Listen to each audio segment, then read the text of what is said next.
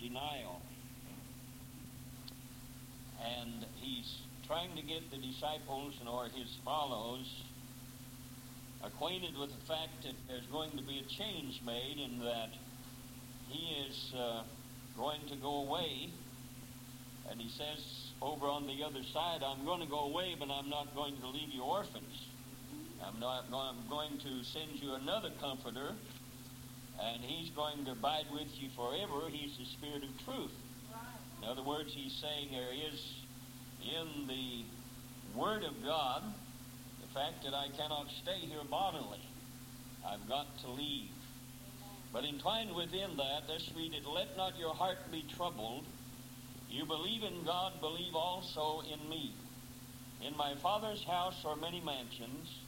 If it were not so, I would have told you, I go to prepare a place for you. And if I go and prepare a place for you, I will come again and receive you unto myself, that where I am, there you may be also. And whether I go, you know, and the way you know. Thomas saith unto him, Lord, we know not whither thou goest. How can we know the way? Jesus said unto him, I am the way, the truth, and the life. No man cometh unto the Father but by me. If ye had known me, you should have known my Father also, and henceforth ye know him and have seen him. Philip said unto him, Lord, show us the Father, and it sufficeth us. And Jesus said unto him, Have I been so long with you, and yet hast thou not known me, Philip? He that hath seen me has seen the Father. How sayest thou then, Show us the Father? Believest thou not that I am in the Father, and the Father in me? The words that I speak unto you, I speak not of myself, but the Father that dwelleth in me, he doeth the work. Believe that I am in the Father, and the Father in me, or else believe me for the very work's sake. Verily, verily, I say unto you, he that believeth on me, the works that I do shall he do also, and greater works than these shall he do, because I go to my Father. Father, we thank you for your oh so many promises, Father, that seem so vague and so dim and so far away, and sometimes it just seems like it really isn't going to happen. But we thank you for the preservation of those words, and we thank you for the Holy Spirit which pricks our minds and makes these things come alive to us. More than anything else, we thank you that you thought enough of us, that you would not leave us to be orphans. But you sent us the Comforter. You sent us something that would abide with us, and that forever. And we thank you for that, and we give you praise in Jesus' name. Amen. You may be seated. My question this morning was, how many believe the Bible? And we got pretty much a 100% response.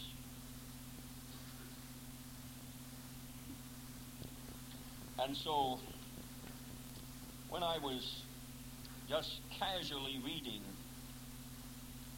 these things. Oftentimes you think you know the Bible and you think that it's useless to read it over again, but if you ever get to the place where you know and understand that Jesus says so many things that there's no possible way you can know them all, and he's got so many things hidden in there that he will reveal to you each time if you're reading it for revelation.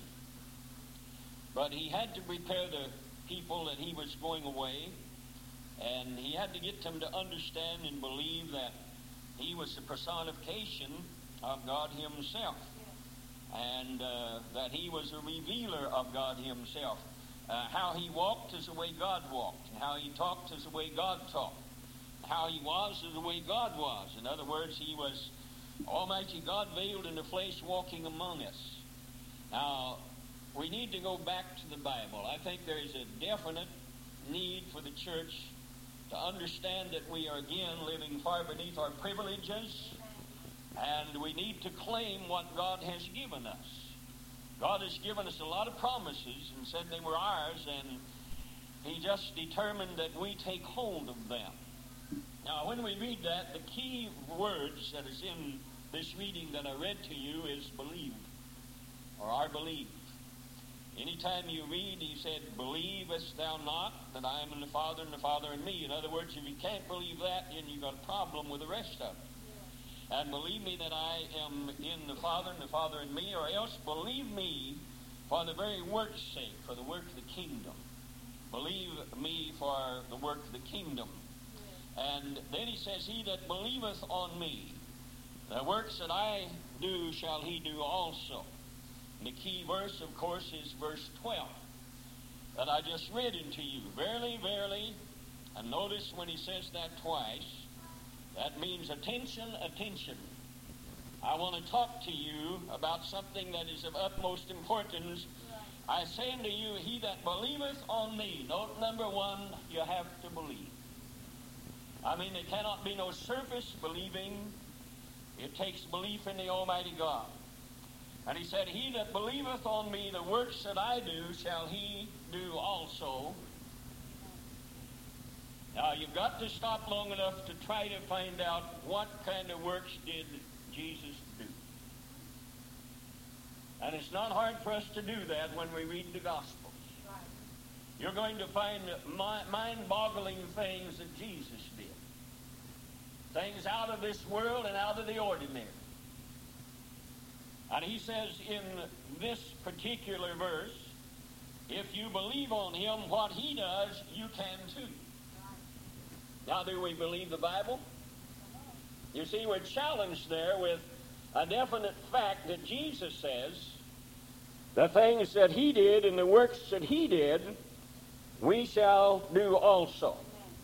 In other words, they are available to us, not without the same sacrifice that he made, not without the same dying out to himself in his place, not without the same seeking the will of that which indwelt him, can we do those things, but if we know him and love him and seek after him and walk after him, these things are available to us. We're going to go over a few things in just a minute that Jesus did and uh, see if they have been in our midst. Now, you've got to understand that he is talking to who he's going to leave this great responsibility to. He's going to leave it first to his disciples, which become apostles, and then uh, they are going to formulate a church, and then this church is going to receive the same power through the Holy Spirit of God to do the things that Jesus did.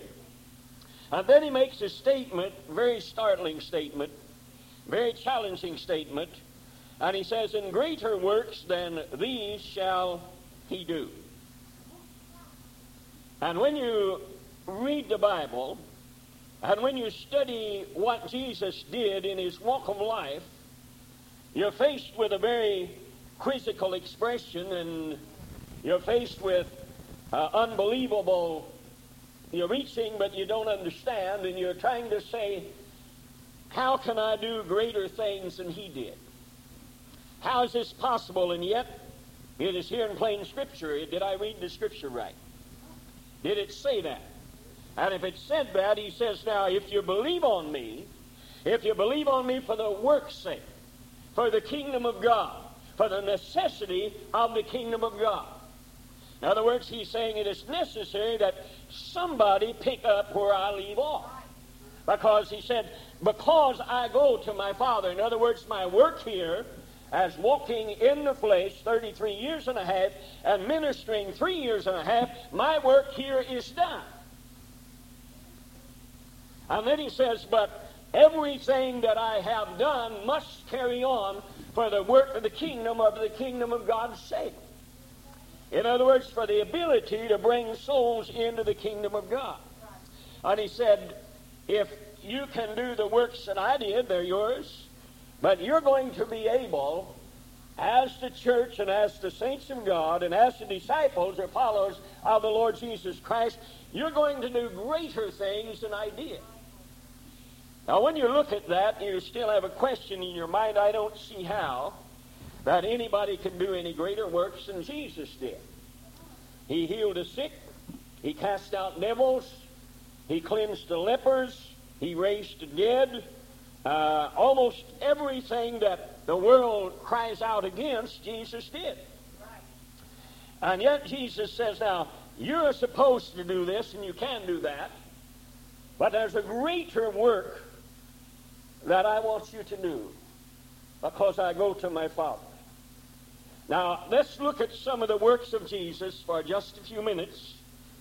And let's look at what he did and then see how the, anything could be any greater. Now, you've got to understand when Jesus was on this earth, he proclaimed only the gospel of the kingdom. That is, a natural kingdom that was to come. And he left us with a privilege and a responsibility to proclaim the gospel of grace.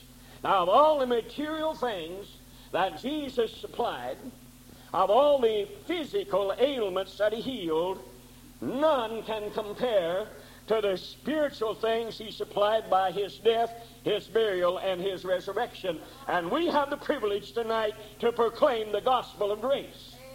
That was something Jesus could not do. Because there was no gospel of grace until he died, until he suffered, until he was crucified, until he was buried, and until he rose again. And he passed those greater works on to the church of the Lord Jesus Christ. But he said, Not without the things that I have already done. You are supposed to do them also, but yet there's something greater for you to reach. You go past the mental capacity of man, you go past the natural ailments of man, and you get into the spiritual things of man, and you touch him spiritually, mentally, and naturally. That's what makes our work greater than the works of Jesus Christ. Notice he healed a leper. As the leper came to him, and you search these out. I deliberately avoided the scripture because I want you to look and see where they're at. You get acquainted with the Bible that way. If I tell you where they're at, you mark them down, and maybe you go to them and maybe you won't. But there are several incidents in there where Jesus healed a leper. This leper came to him and said, If thou wilt, thou canst make me clean. Now you've got to understand that man uh, wasn't supposed to touch a leper, and if he did, he himself would become unclean. But it says Jesus put forth his hand and touched him, saying, I will be thou clean. Now, I don't know that there's very many lepers in the land today, in our land. There is in lands overseas, but that was just an incurable disease. There was no cure for leprosy. I'm not sure they have one today, but there wasn't any cure for leprosy. In other words, incurable diseases flew and was cast out by the mighty hand of Almighty God. I mean, it didn't matter whether doctors had found anything that would cure or not. Jesus said you would be able to have the cure for that. There is cure for cancer. There is cure for AIDS only by the blood of Jesus Christ of Nazareth. And that in itself, if we could find those things in our life, we could move in the presence of Almighty God. But those are things He did. But the thing that remains, the thing He did not do, was touch the spiritual life of this leper. This leper was clean outwardly, but his spiritual life inside was just like it always was. Oh, he had met the Master. He had understood that. But there was no saving power as yet. There was no saving grace as yet because the blood of Jesus had not yet been shed for the salvation of all mankind. And so this leper received only outward natural healing. Now, leprosy is a type of sin. And not only should we be able to cure un, uh, diseases uh, that simply cannot be cured by the hand of man, we ought to be able to do that. But the main source of what Jesus was saying is we have the remedy for sin. A greater thing can we do through proclamation of the gospel of the Lord Jesus Christ than what Jesus did because he touched them outwardly. We can touch them inwardly with the gospel of Jesus Christ. And many times we don't realize, really, saints, what we have in our hands. We don't realize that God called us out and placed the gospel in our midst and in our laps and in our hands and said, use this for the work of the kingdom. And many times that we don't see great outward results. And we let people put us down sometimes for uh, just because all we have to proclaim sometimes is the gospel.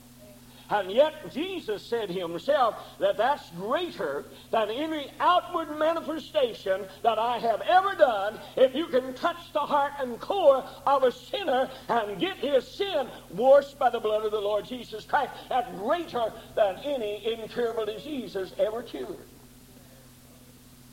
Amen? Greater things than this shall ye do because I go to my Father.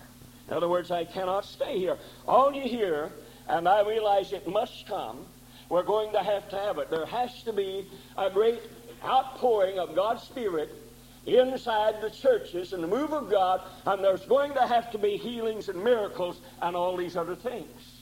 But when the predominant thing is placed upon outward things and we forget inside the greater works, it's not done through the gospel. We all have the gospel. You have the Bible. You've got it in your hand, right? And you need some way or somehow to pass that on to somebody else. And when you're praying for the sick, make them understand that if God touches them outwardly, it's not nearly important, as important as God touching their soul inwardly through the gospel of the Lord Jesus Christ. Are these things material. Man can be healed and he's going to die someday, but if he's healed inside, he's going to live forever. That's the important part. That's the greater things that God has left instruction to his disciples and to the church to do. We have the gospel that can eradicate sin. Hallelujah. Inside it can take care of the whole man. And I like that. And there's nothing wrong with healings. I'm going to say that again. We need the healings on bodies. We need miracles, but to produce those have not produced an inward change in a man's life, we have accomplished very little. We have alleviated his, his pain for a while. Uh, we have put off maybe his death for a while, but he's going to be like Lazarus. Lazarus was raised, but Lazarus died again. Jesus at the time had no ability to give him life because he had not raised from the dead. But now in the hands of God's church, it's the ability spiritually to give life to individuals. And it's in our hands. But I'm asking you, do we believe in the Word of God enough that we would take it and use it not for our own satisfaction, but for the work of the kingdom of God, the kingdom of grace? And most of us, and help me, Lord, most of us are so preoccupied with their own fightings of the enemy, with their own doubts and fears of our abilities that God has given us. You see, this is a responsibility and it's a privilege. It's a privilege to know the gospel. It's a privilege to have the grace of God. It's a privilege to have Him place this in your hands and say, In your hands is the gospel that will save the world if they'll hear it. But if they can't hear it, how can they hear if you don't tell them? I'm wondering, and I'm not going to ask you a show of hands, but I'm wondering how many messages ever leave these four walls. You see, if it dies here, if this is as far as it goes, it has shortened our outreach. Someplace, somewhere, saints, every one of us, have a privilege to introduce whatever is said from this pulpit by whoever it comes from. We have a privilege of introducing that to somebody else. And the message lives on. But many times we feel like, what's in our hands? What have we actually got? Somebody told me the other day, uh, I don't have the gift of this, I don't have the gift of that, I don't have the gift of something else. And he said, So what have I got? And the same thing was this you have the message of the gospel of the Lord Jesus Christ that you can share with individual lives. Whether you ever heal a soul or not, whether you ever cast out a devil or not, the greatest thing you have is a gospel that will cleanse the blood through the blood of the Lord Jesus Christ. And you have it placed within your hands. You know what it is. And that's greater.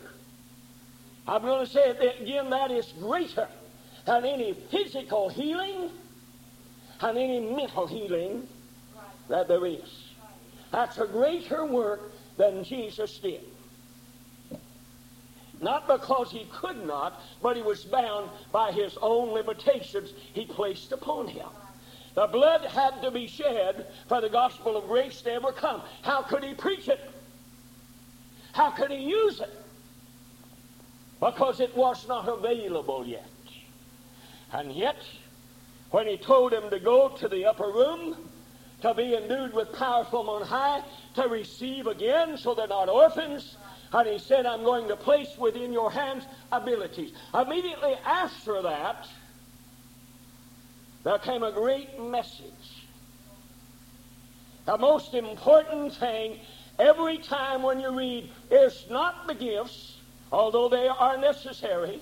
It is not the healings. It is not the miracles. It is not the usage of the gifts, but it is the plain gospel of the Lord Jesus Christ. This is what changes mankind inside. This is what is going to go to the grave with him and get him out of the grave.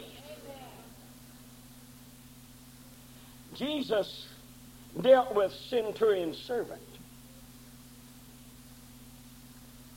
And the servant was sick.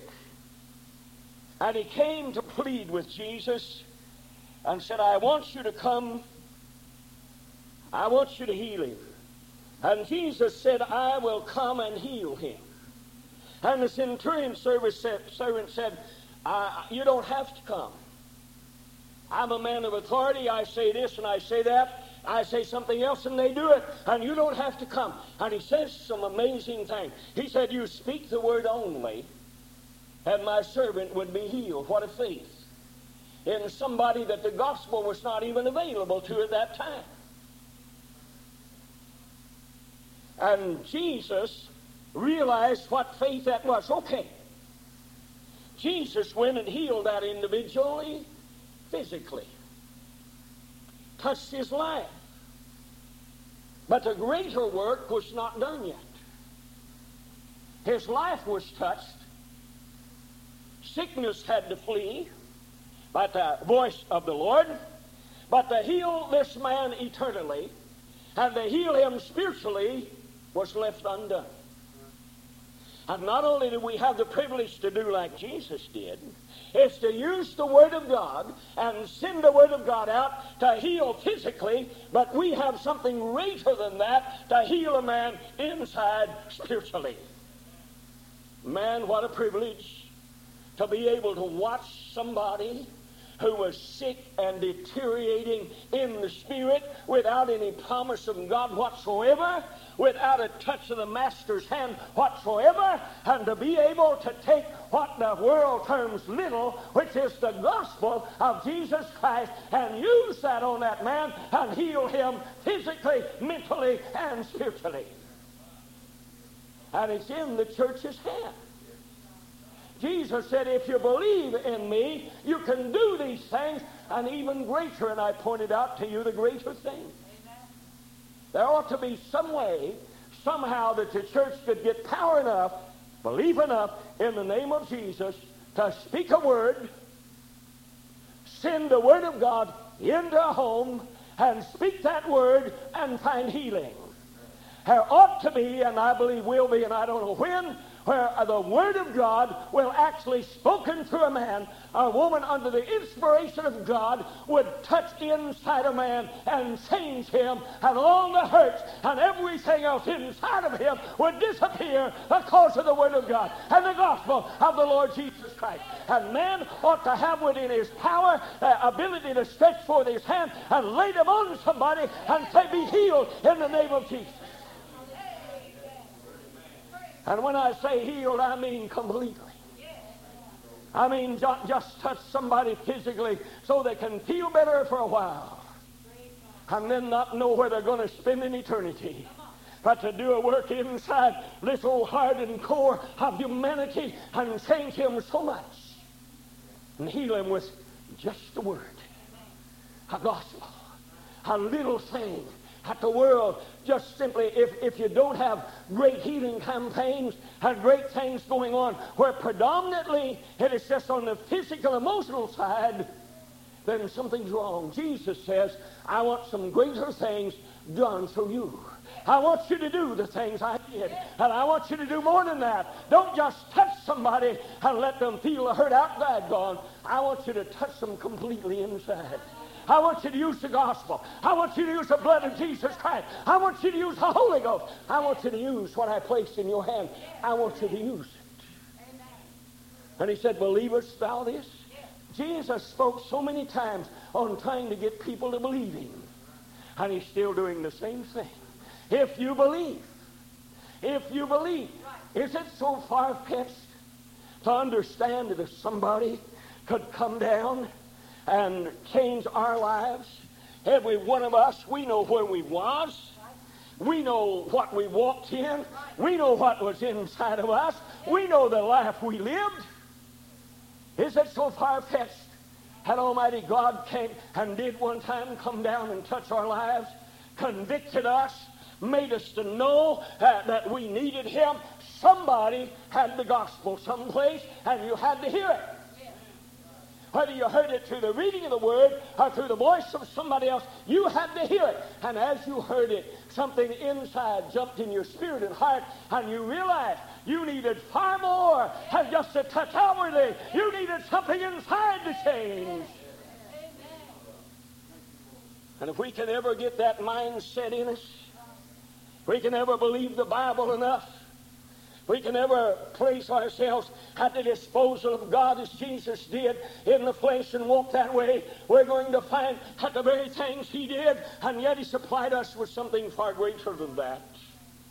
Something that He had to pay the price for. The centurion's servant was healed, and that was all right in itself. But had not the, if he never heard the gospel, if after Christ died and was buried and rose again, had he never heard about this gospel, he would still be lost. Even though he had been touched uh, naturally materially, he would still be lost. The man, woman, boy, or girl had his touched by the presence of God and healed outside, and yet does not understand what it takes to be healed inside, is still lost. And there has been souls have been touched and healed, and miracles performed on individuals that still went to hell. Because the greater work that God gave the church took secondary position to the outward manifestations when they all should have been done together. These works that I do shall he do also in greater because I go to my Father. In other words, when it was all said and done, when I have by myself worked out the plan of salvation, when I by myself, without any help, has concluded the work of Almighty God, when I by myself have shed righteous blood, which is cleansing power, and I by myself have ascended and sent the Holy Ghost, I by myself have allowed you the family name of Jesus. And then I by myself have done all of this. And then I turn the great responsibility of the greater work over to the church of the living God. I place within your hands and in your spirit the gospel of the Lord Jesus Christ, which will change a man inwardly. Blind Bartimaeus, Jesus, thou son of David, have mercy on me. My God, this man was blind. This man couldn't see. This man had been that way a long time, and he heard Jesus was coming, and he knew that if some way he could attract the attention of Jesus. Of course, you always have those people around that say, You shut up, you're making too much noise, don't bother the master. Well, Jesus wants to be bothered. I'm going to tell you that early. He wants to be bothered. He wants to be bothered by your problems and by your predicaments and everything that is troubling you. He wants to be bothered by that. Because he cares. I know some people say, well, I don't have any right there. You're right, we don't. Other than it was bought and paid for by Jesus Christ. Don't make any difference where you've been and what you've done and what's transpired and what happened. You still have availability to Christ, and He still wants you to be there. Not going to pat you on the back all the time and say you've done right. Going to know it, most of the time say you've done wrong, but He wants you there. Because after He's chastised you, He's going to love you. Hallelujah. He's going to love you. Because He does love. He is love. If He didn't love us after we made our mistakes, none of us in here would ever, ever, ever be saved. Amen. Because a lot of us have walked contrary to God. A lot of us have thought we had arrived when we hadn't. And A lot of us had been made a lot of mistakes. And Jesus didn't like it, but it didn't keep him from loving us. And he wants us to come to him. And blind Bartimaeus was blind and he wanted a better life. He didn't want to be blind. He wanted to see. And Jesus touched his eyes and he was able to see. But there again, if he had if he did not, and it never says, if he did not ever hear about the gospel of grace and the blood of Jesus Christ and the death, burial, and resurrection of the Master, regardless of whether he could see or not, he would still not be saved. Because the greater work, which to come, because Jesus had not died yet, the greater work had not been accomplished in his life. But when we find somebody that is spiritually blind, I can remember when I first come to God, I should have known more than I did. I was in church and I should have learned, that, but there was something about uh, that that blocked it out, and I was spiritually blind. I would open the Bible and I couldn't see all the beauties that's in there, all the revelations that's in there. And I read it and read it and read it. And I'd say, God, I can't see it. I don't understand it. I need some spiritual insight. I need you to touch me inside and open me up spiritually so I can see these things that's there for me. And friend, if we could ever get to the place where we could heal somebody's blinded eyes, and the gospel does open blinded eyes. Yes, it does. If you read it and ask for understanding in it, God will open our blinded eyes. If there's anything in there that you don't understand, ask Him, and He'll reveal it to you. But you have to understand that He's going to upset your apple cart a lot of times. Because it's not going to be exactly what you think it ought to be. But Jesus performed a good work on blind Bartimaeus. But the greater work was still left until after he was crucified. And that blood was shed. After he was buried. After he rose again. After he ascended and until he came that day on the day of Pentecost and said, Now then, church, now then, endued with power, you have the ability to do more with lives than I ever did. You can not only touch them outwardly, but you have the gospel to touch them inwardly. Use it. Use it. Use it. Woman with the issue of blood, sick and spent all her living on physicians, and I couldn't count on my fingers and toes how many saints of God does that. And nothing really ever happens. We uh, get some of the pain alleviated, maybe, but sometimes uh, the healing is not there. And uh, we look at that, and the woman said, if I can just touch the hem of his garment, then I'm going to made, be made whole. And she had an issue of blood. She had blood problems. Sickness of all types is most always in the blood. That's old Adam's nature. That's the taint of sin, and it's there. And when Jesus touched that woman, she was healed outwardly. Her flow of blood was staunched. There was still not that greater work done to her. Jesus left that to us. You understand what I'm saying? Jesus left that to us. He just said it in there.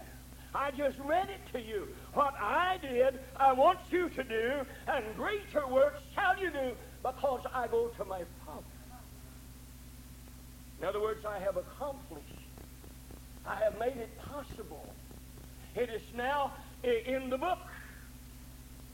It, is, it has the ability to do it now. And I give you that. I think he challenged us all throughout the Bible. Don't just go around healing outwardly. Don't just go around proclaiming healings of the body. Get interested in, in, in the soul of man. Get concerned about where man is going to spend eternity. Get concerned about his soul.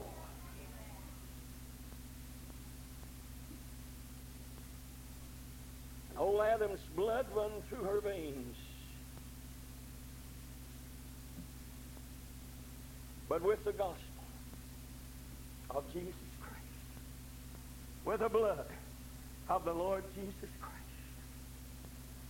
could staunch the inward flow of old Adam's nature. This old blood that flows in this body, this taint of death and all of this was conquered through Jesus Christ our Lord. And when you look at that, you've got to understand that the gospel touches inside of man. And it's been handed to us through the death, burial, and resurrection of Jesus Christ. I think what he's saying to us, don't go around healing people outwardly. Don't go around and calling that something of my works. It is, but don't leave it at that. There's greater things than that There's greater rewards than that, There's greater efforts has to be made than that. I'm going to say it again. I don't know that some of us will ever have the ability to lay hands on the sick and they'll recover. Jesus said we ought to have, it ought to be in the church, that every one of us, regardless of how weak we are, have the gospel of Jesus Christ that could answer questions that will save a soul. That's greater in the eyes of God than anybody that's been raised up out of a wheelchair and physically, uh, or physically had eyes open or physically have been touched, have touched mankind with the gospel of Jesus Christ. What is the gospel of Jesus Christ? Death, burial, resurrection. It's not a mystery. greater. Jesus, how can that be?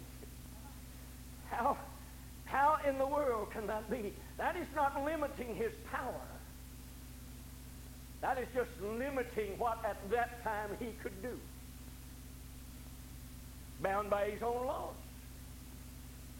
It's been said often the blood of Jesus Christ cleansed us from all sin and iniquity. Until that blood was shed, there was no cleansing burial, symbolic of baptism, taking on the family name of Jesus. Until he'd been buried, that could not happen. And the new birth through the power of the Holy Ghost could not have happened as long as he was here, filling the office as a son. He had to fill it as the Holy Ghost, and he does it to us. Oh, friends, we got something in our hands. We've got something available to us. We've got something that ought to move generations. And something ought to move us and make us understand that God says these were great things. It's not a little thing when you introduce somebody to God. That's not a little thing. It's not a little thing when you take this Word of God and you begin to witness to them. That's not a little thing. That's greater than what Jesus did. I don't mean we're greater than he is. That's greater than what he did. The daughter of Jairus, Lazarus, raised from the dead. Man, I tell you, I mean, you, you could really start something, couldn't you? If you went to a funeral home and laid hands on somebody and said, it's time to get up out of there, that funeral home wouldn't be nobody there. And probably we would be first in the line getting out of there because we would never expect it would happen. But Jesus said, now, uh, I did this, and you ought to be able to do it. Jesus took the daughter of Jairus by the hand and said, Talitha cuma, daughter, I say unto thee, arise. And he took her by the hand and lifted her up. Lazarus had been in the grave for four days, and uh, his sister said he stinks by now. And Jesus said, Show me where he is. Rolled the stone away, called Lazarus out, and he came out in his grave clothes. And Jesus said, Loose him and let him go. And it wasn't too long after that till Lazarus died again. This little maid died again. Because Jesus could not, at that time, breathe eternal life into them because he had not been resurrected himself. And he says, Now then, not only can you raise them naturally, but you have, through the gospel, the ability to raise them spiritually from the dead. Hallelujah. Get them out of the grave. Sin is a grave, saints. There's a lot of people buried there. And he says, now a greater work is to get them to the place where they can say, because I live, they shall live also. And we can tell them that. Jesus couldn't. Amen. Jesus fed 5,000, five loaves and two fishes, satisfied the material want of every one of them. And he is showing us in that just how little gospel it takes to feed a hungry soul. And how, if we will take what he gives us, how he will multiply that and multiply that and multiply that until we have spiritually fed.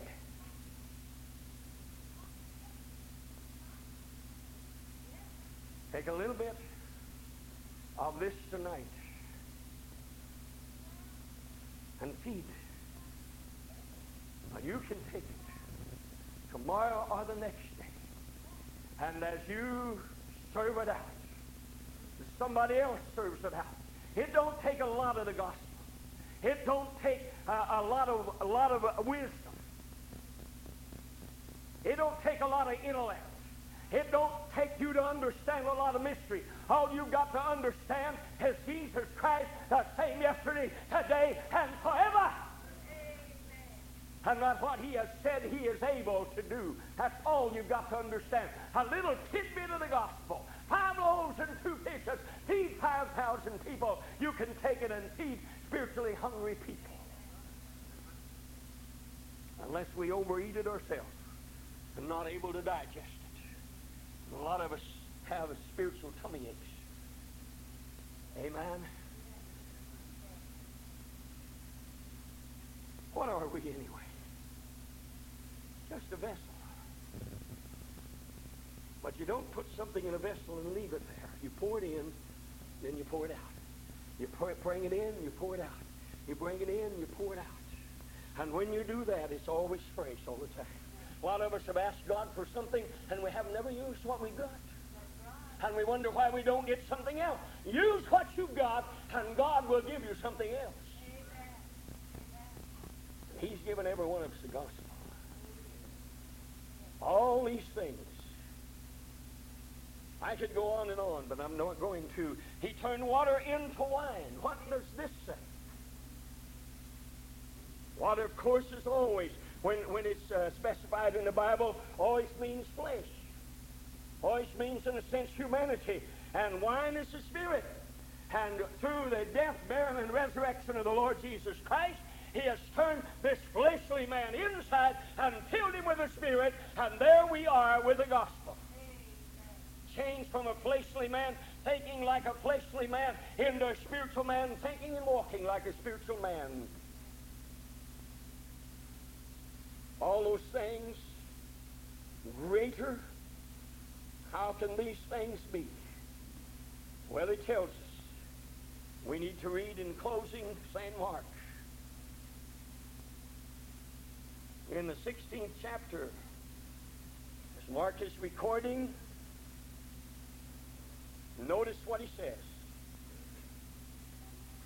Jesus had accomplished everything but his ascension.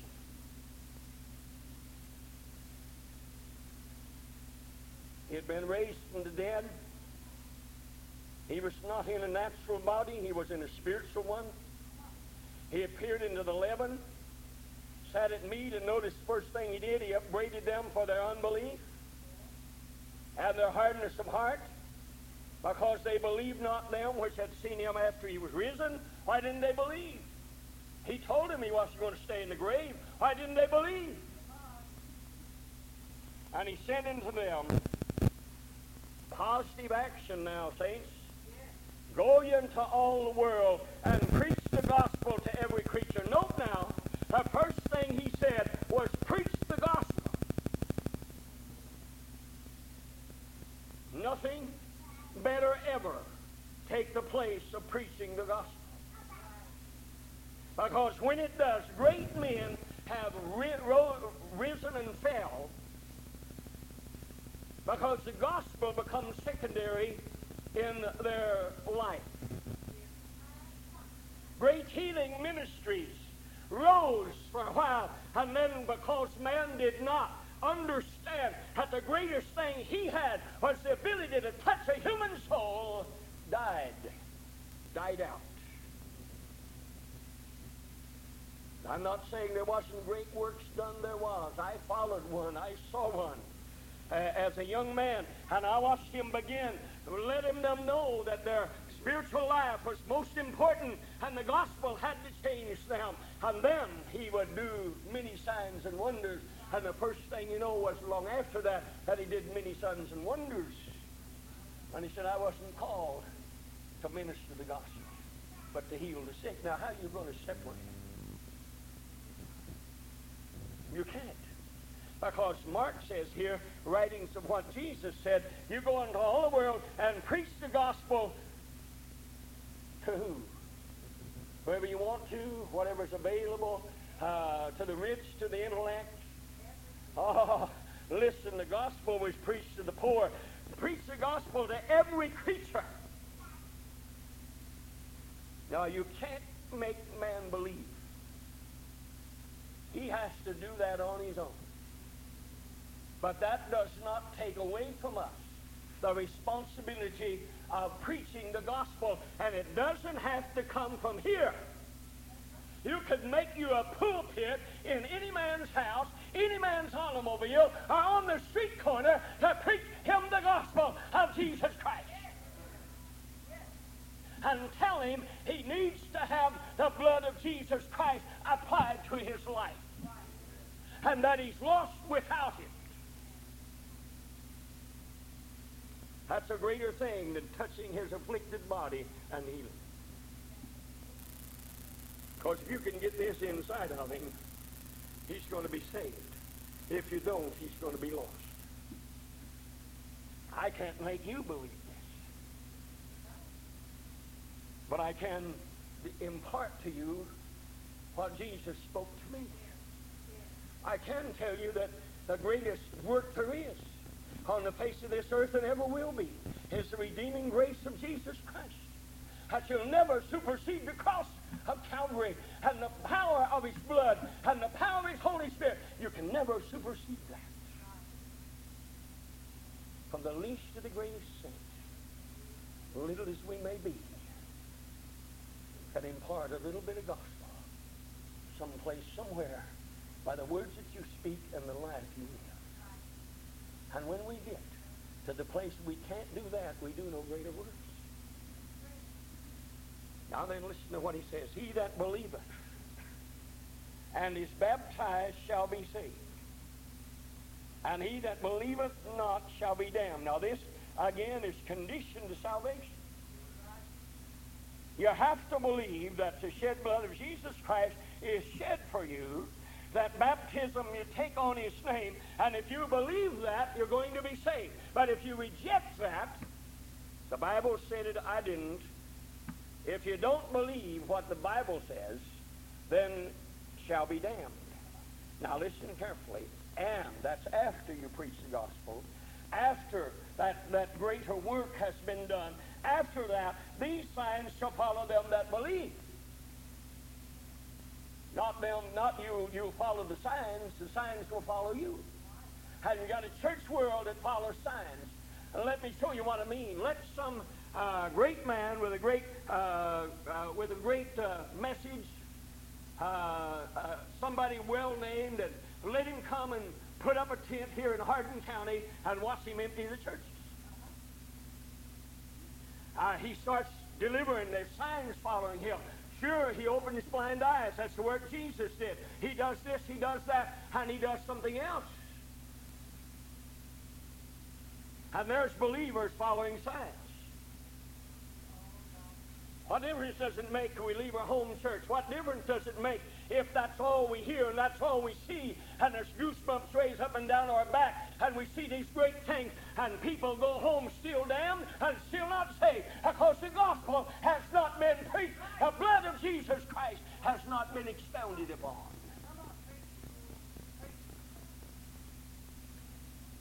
You have to believe. In my name shall they cast out devils. They shall speak with new tongues. They shall take up serpents. If they drink any deadly thing, it shall not hurt them. They shall lay hands on the sick, and they shall recover. Positive action. But first of all, preach the gospel to every creature. First of all, the greater works. The greater things, greater than I have done shall you do? And I don't know of anything any greater than to see somebody healed of natural blindness and to watch them be healed of spiritual blindness. I don't know anything that, uh, greater than watch somebody that has been healed of cancer, that thing that eats them up, and they see them healed with spiritual cancer, that's eating their life out of them. I don't know of any greater thing to see somebody raised spiritually from the dead. Their life is dead in sin. And a little sharing of the gospel of Jesus Christ brings them to the realization of who Jesus is. And he says, these things belong to us. If you believe, the works that I do shall ye do, and greater things than I do shall ye do, because I have finished my work. It's available now. And I go to James' office. No more fulfilling the office of son. But I've got to go and I'm going to fill the office of the Holy Ghost. Notice I go away, but I'll come to you. You do not see him naturally walking, but you know he's here because the wind blows inside of us and his spirit. My attempt is not to downgrade healings and miracles and all of this because they need to be. But God forbid that we should ever put them above the saving grace of Jesus Christ. God forbid that we would not look upon a, a soul that is lost and promise them whatever their problems might be naturally and mentally. And never, never give them anything that would keep them for an eternity, which is Jesus Christ. God forbid that our mentality would be greater than that. Greater works shall you do. Friend, I would rather, I would rather lead a soul into the kingdom of God through the gospel than to raise somebody from the dead and never introduce him to eternal life. Because as far as I'm concerned, the gospel is the greatest thing on this side of heaven, even among men, whereby we must be. I want you I want you tonight to realize that revival is coming. What's going to happen, I don't have the slightest idea. I'm not putting any thoughts in God's mind. I'm just asking him, and I've asked him about the revival, and he's led this thing all through. Not, not putting any bonds on him now.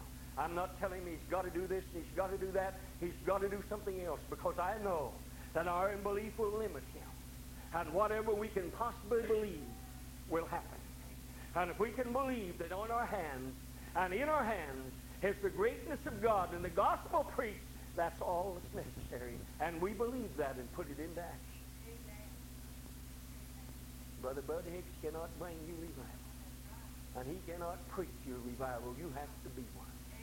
And if you come here and sit on your seat and expect God to shake you every way, but then turn you every way but loose, and you never put up anything, you'll get nothing. And we will receive nothing. We want to make him preach. Amen. We want to make him preach. We want to ask him, ask God to give him what is necessary. But more than anything else, we want to carry this gospel of Jesus Christ. If Jesus thought it was greater, who are we to argue with? Why would Sister Catherine, if you come, I'm going to ask usually don't do this. Hot in here. I'm tired. And I'm old. And I'm weary, but I'm going to tell you something God spoke to me. All right? I was complaining about those things when he was talking about he's going to uh, give me a change in my ministry for a season, and uh, I pretty well know what he's talking about. And I began to say, but God, I'm not a young man. I just don't have the energy, and I don't have all of this, that, or something else. I don't have the voice. I, I, I, I you know, on and on you go. You never made those excuses. I know that, but I have. And he spoke to me, and he said, I am going to vitalize you. I'm going to strengthen you. I'm going to give you power. I'm going to give you ability, and I'm going to give you authority to be able to do what I've asked you to do. And I believe it. I believe it. Amen. Praise the Lord. I Praise could run through a troop and leap over a wall sometimes. Praise. I can do that now. Praise the Lord. I feel like shouting. I will. Hallelujah. Praise Glory to God. Blessed be the name of the Lord. Amen. Because what God has said, He is able to bring about. Hallelujah. Hallelujah. Well, glory. Well, glory. Don't just stand there and look at me. Shout a simple. Do something. I feel something inside of me moving and rolling over and over and over inside. And it's the Spirit of God. It's the holiness of God. It's the promise of God. It's the authority of God. Hallelujah. Hallelujah. Hallelujah. Glory to God. Glory to God. Hallelujah. Hallelujah. You need something from God tonight. You're here tonight and you got a problem. I'm not even going to ask you what it is. You've got a problem. I want to pray with you. That's been one thing throughout my ministry that I've never really dealt with. If somebody would need prayer, and I'd pray.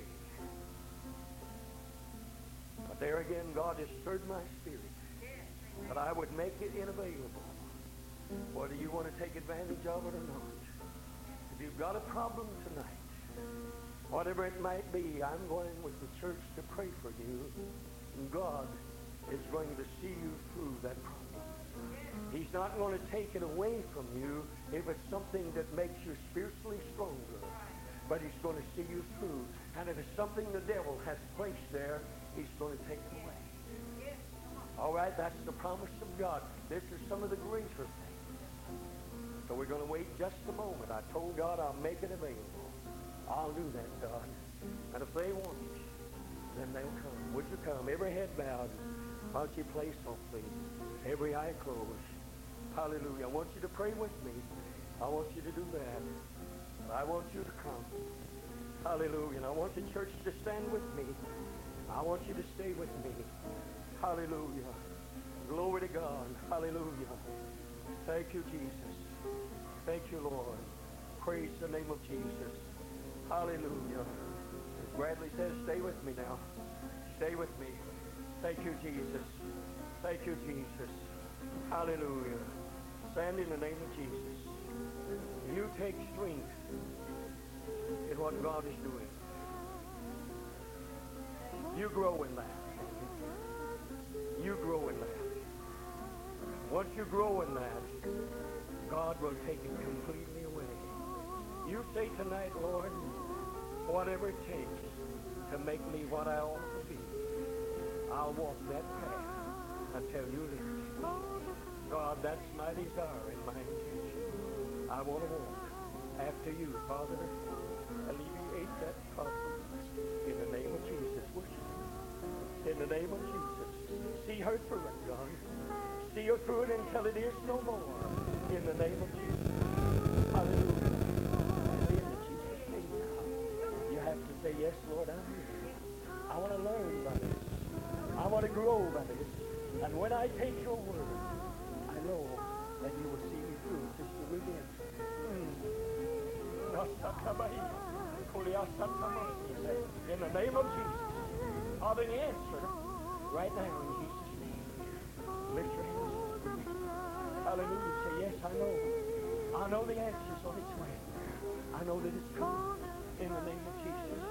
Hallelujah. In the name of Jesus. I know that it's coming. In Jesus' name. Hallelujah. Every problem disappears. Every mm, doubt and every fear under control of the Holy Spirit of God. Hallelujah. Because in it is life, and anointing. Oh, oh, I feel him right now.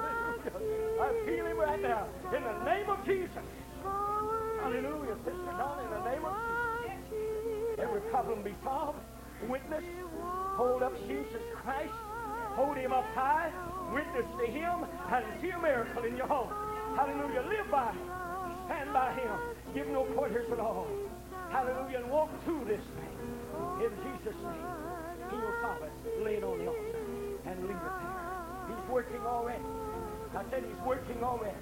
In the name of Jesus. Hallelujah. He's working already. Hallelujah. Brother Robert, in the name of Jesus. Lay it at the foot of the cross.